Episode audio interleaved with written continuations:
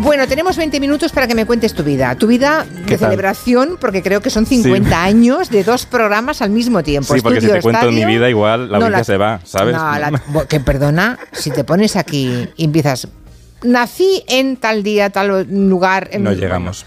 No llegamos, y, pero nadie se iría, ¿eh? Bueno, hoy la gente tiene más interés en Ana Obregón yo creo. Está todo el mundo hablando de Ana Obregón. Todo. Mira, yo aquí tengo las pantallas de las teles delante y es que están constantemente todo el rato, ¿eh? Curioso. Todo el tiempo, todo el rato. Yo me enteré anoche pues, antes de meterme en la cama, eso que dices, bueno, a ver qué pasa, qué pasa, ¿habrá pasado algo en el mundo? ¿Tú miras Twitter en la cama, Julia? Yo antes de acostarme hago un repaso por medios de comunicación, más que ah. Twitter por medios de comunicación, pero ayer lo descubrí en Twitter. Sí. sí. yo también. Y de pronto veo una foto, digo, no, no, no, no puede ser, no puede ser. Y bueno, desde ayer a las once y pico, doce de la noche, hasta hoy, non-stop la conversación pública española gira en torno a eso. Mira, ahora que vamos a hablar de dos formatos televisivos míticos, mm. la imagen de Ana Obregón en la silla de ruedas, yo estoy dándole muchas vueltas, probablemente haga un artículo, porque creo que si, si hubiéramos conocido la noticia sin la imagen, ella en la silla con el bebé en brazos, lo hubiéramos tomado de otra manera hubiera generado polémica, claro que sí, pero no hubiera generado ese caudal de que hoy no se habla de otra cosa. ¿no? Y del hinchamiento, ¿no? Bueno, hay, que decirle a todo el mundo que son protocolos de los hospitales, que los hospitales tienen esos protocolos y que el hospital en Estados Unidos a los bebés y a las madres cuando salen, aunque no haya parido en este caso, pero ya salía como una pulserita como persona que estaba ingresada dentro, eh, están obligados a llevarles en silla de ruedas hasta el coche, hasta el parking, hasta el garaje. Lo digo porque los que hemos estado ingresados alguna vez en algún hospital, también sabemos que cuando te bajan a hacerte una prueba de algo, aunque estés perfectamente y tengas piernas para caminar, aunque te pongas de rodilla y ruegues, por favor, déjeme ir andando, no te dejan. Por seguridad. en una silla de ruedas. Claro, por seguridad del bebé también. porque claro, es que encima, encima parece que esté intentando simular que ella ha parido, ¿no? Claro, pero también la imagen, la imagen no es casual hay una exclusiva de la revista Hola que ah, está preparada para hacer esa imagen y comunicarlo. Eh? yo creo, yo es que ya no creo en los, yo no creo en los, en los cuentos de princesas y príncipes. Yo, soy una ingenua. A mí me parece imposible que se venda esa foto, fíjate. Pero no me hagas caso porque soy una ingenua. Yo no, sé si la han comprado o no, pero por más años que cumpla, de verdad, soy tonta, pero yo no me lo creo. es que no me, me parece imposible. Pero bueno. no lo sé, no lo sé, pero a mí todo me parece ya sospechoso. Pero no lo sé, no lo sé. Bueno, ahí bueno. Oye, esta semana, ¿de qué van a hacer informe semanal? Porque ese informe semanal mantiene la tradición de ocuparse de los grandes temas de la semana con el tiempo suficiente para haberle dado un par de vueltas a la solvencia, a la profundidad, a la mirada eh, puesta en el horizonte y no a la cosa emergente y urgente. Uno de los informes semanales de esta semana deberían ser sobre Ana Obregón. ¿eh? Sí, debería ser. Sobre la maternidad subrogada. Claro, de hecho yo creo que Ana Obregón ya ha salido en algún que otro informe semanal, porque hemos crecido todos con Ana Obregón. Lo que pasa es que este fin de semana va a haber un especial sobre el 50 aniversario de informe semanal. Entonces creo que se van a centrar más en ellos mismos, creo. ¿eh? Bueno, es que es una celebración redonda, 50 años. pero si no es este sábado será otro, pero desde luego merece un informe semanal. Totalmente. El tema de la gestación subrogada. ¿eh? Tan complejo y... O vientre de alquiler. sí, dice mucho, ¿no? Como, depende cómo lo digas. Exacto, depende de lo que digas y te estás posicionando. Sí. También cumple años, vamos a empezar por el principio, por, eh, por lo que ya ha celebrado el cumpleaños, Estudio Estadio. Y también a Estudio Estadio ya recordamos quién lo empezó a presentar, nuestro querido Pedro Ruiz, y, si, hizo una reflexión, hicieron el domingo en Teledeporte un especial sobre este programa que unía el poder del fútbol, de aquel fútbol del año 73 que era la diversión del pueblo, ¿no? Era como en, una, sociedad que lo había perdido todo, el fútbol era como las ganas de vivir hmm. con el poder de la televisión. Y ahí estaba Pedro Ruiz, que también habló, me quedo con una reflexión de Pedro muy interesante sobre la fama. Fíjate, también puede tener que ver también con Ana Obregón. Fíjate lo que contó Pedro Ruiz. Recuerdo que la única Navidad que yo presenté Estudio Estadio, en mi casa de Barcelona, de la calle del Camp 12, no se podía entrar. Botellas de champán, cestas de Navidad, turrones, regalos. Literalmente no se podía pasar por la casa, no había sitio. Dejé Estudio Estadio y al año siguiente llegó una botella de vino del Real Club Deportivo Español. Y entonces dije, esta vida que vas a vivir en el mundo del espectáculo y en lo otro funciona así. Y esta lección la tengo que agradecer. Gran lección, sí, señor. Sí, la mm. fama. Ahora, ahora que la fama dura 10 segundos de TikTok, fíjate aquella fama de, tan, tan imponente de los años 70, ¿no? Y luego todo lo que ha hecho Pedro Ruiz después, ¿no? Pero fíjate cómo, cómo cuando no te quieren, en realidad te quieren por interés, esos regalos no se generan con la ilusión, se generan por el interés. Es, bueno, saber, es bueno conocer esa montaña rusa, porque entonces cuando estás abajo del todo eh, no te desanimas y cuando estás arriba del todo no te vienes arriba porque sabes que volverás a bajar. Claro, así relativiza. La da la experiencia eso. Esa es una reflexión de la experiencia y de la inteligencia. Porque hay gente que no aprende y otros sí, como Pedro Ruiz. Pedro Ruiz aprendió. Y bien pronto, además. Sí sí, sí Bueno, vamos a poner la, sintonía de informe semanal, va. Fíjate, esto da subidón. Que hay que dar subidón ahora en el atasco. que me va a pillar a mí cuando salga de la radio a estas horas. Mira, mira. Sí, vas a salir a la peor hora de la radio, es verdad.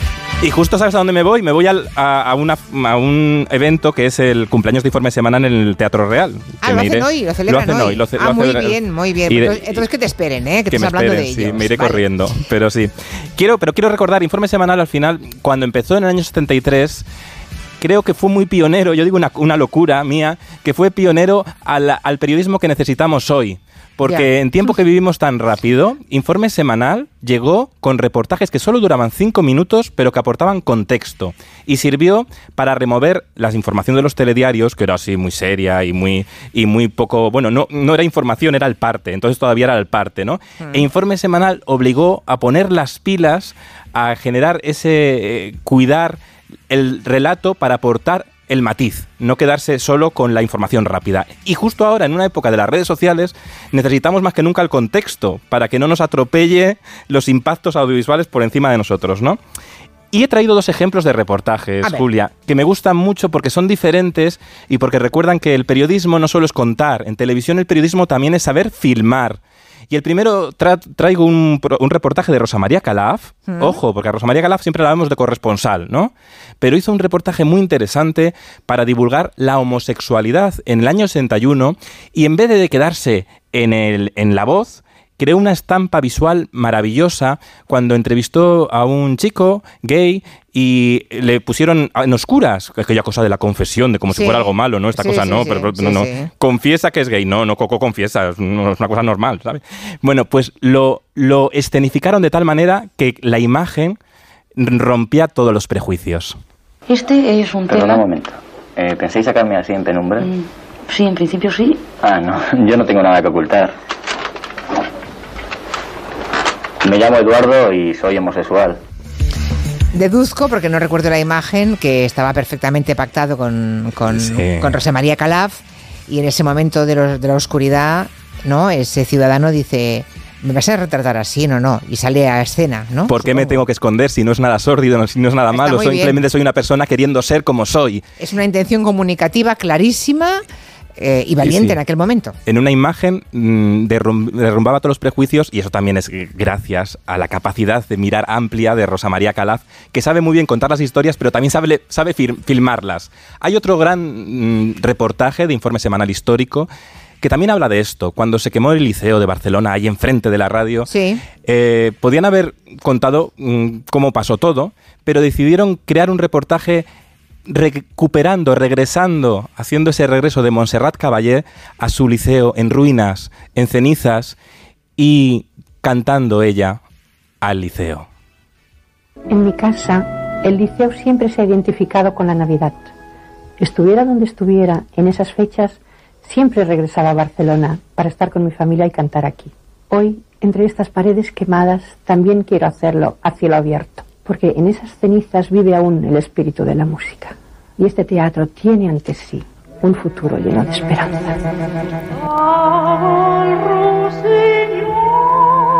Imágenes, pues, imágenes potentísimas, ¿no? Fíjate, la caballé cantando en un escenario de ruido quemado, devastado por el fuego. Claro, los periodistas, en vez de dijeron que lo narre la propia Montserrat Caballé y que acabe el documental, el pequeño reportaje, cantando a las cenizas, a las ruinas de ese liceo, que ya sabían que iba a renacer después. Mm. Sí, pero que aún había que ponerse manos a la obra. Sí, ¿eh? pero fíjate, ella en el documental ya es como muy... Eh, como muy esperanzada, ¿sabes? Ella lo veía claro que iba a renacer. Es evidente, no se podía dejar no podía ocurrir otra cosa, ¿no?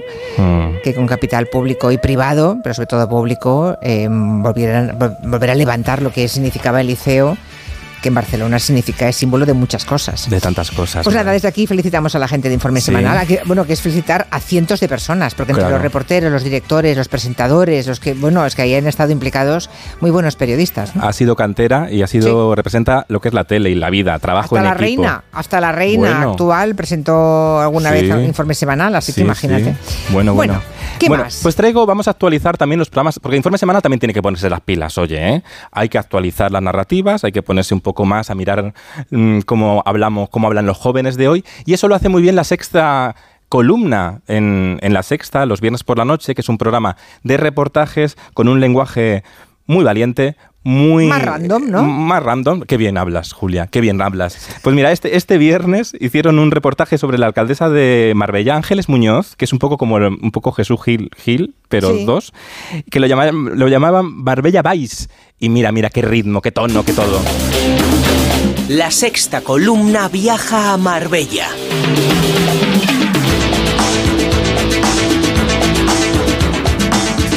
Y si en la serie sobra lujo, en esta supuesta trama de corrupción hay incontables propiedades de la protagonista.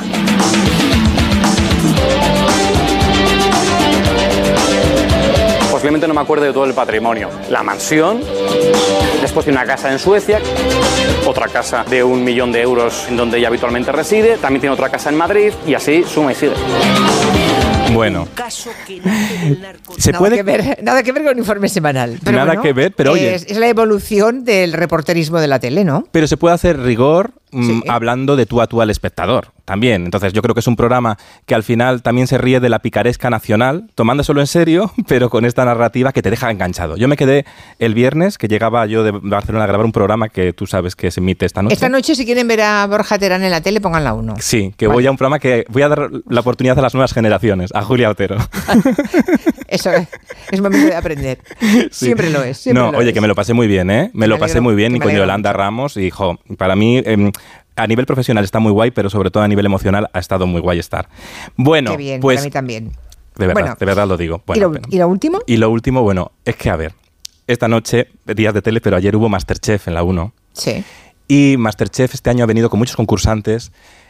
Creíamos que después de la pandemia íbamos a creer mucho en la ciencia, pero está claro que los telepredicadores llegan fuerte, Julia, y Masterchef esta temporada tiene un, fraile. No. Que tiene un fraile, que ha bendecido el plató y todo. Hace el fraile? Pues cocinar, es un concursante más, con ayuda de Dios. Eso sí, entonces tiene un poco de ventaja. Hombre, eso es enchufismo, claro. Mira, mira, mira. Que Dios Todopoderoso bendiga este escenario, bendiga a los participantes, pero sobre todo bendiga a todo este gran equipo que está detrás de cámara, con gozo en lo que están haciendo y enamorados de esto. En el nombre del Padre, del Hijo y del Espíritu Santo. Amén.